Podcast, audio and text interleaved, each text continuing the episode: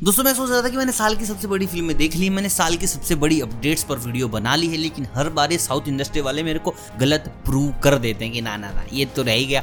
और हर न्यूज़ मेरे को लगता है कि यार, क्यों मेरे को लगता है कि इतनी बड़ी न्यूज़ है और वाकई में हो जाती है। अभी जो अपडेट सामने निकल कर आई है राजा मौली की अगली फ़िल्म से, वो आपकी होश उड़ा देगी। देखिए लास्ट टाइम न्यूज़ ये आई थी कि महेश बाबू सबसे पहले तो काम नहीं करना चाहते थे अक्षय कुमार के साथ आई डोंट नो वाई शायद टाइम का दिक्कत होगा, क्योंकि उनको फ़िल्म बनानी है एक साल में।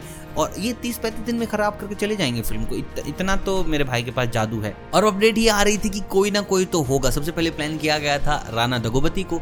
और राणा दगोबती इस फ़िल्म का हिस्सा नहीं बनना चाह रहे थे। अपना काम कर रहे हैं। फिर अभी जो एक्टर निकल कर सामने आया है वो है नानी। एंड मैं आपको बता दूँ देखिए, इनको बोला जाता है ना नेचुरल एक्टर नानी, इनका जो ऐसा नाम बड़ा स्क्रीन पर निकल कर आता है। और सीरियस अगर मैं इनको बात करूँ तो he is not natural he is more than natural मैंने इनकी अब तक जितनी भी फ़िल्में देखी भाई, हर फ़िल्म में नॉर्मल बहुत ही इकोनॉमिकल स्टोरी और हर फ़िल्म में रोंगटे खड़े हो जाते हैं कि साला ये कैसे कर दिया? और इनकी जो मूवी आ रही है दशहरा, उसका लुक तो आपने देख लिया होगा बहुत से लोग चोमू से। इनको कंपेयर कर रहे हैं अल्लू अर्जुन के साथ कि अल्लू अर्जुन का लुक चुरा लिया। भैया अलग अलग लुक हो सकते हैं, एक जैसे लुक हो सकते हैं।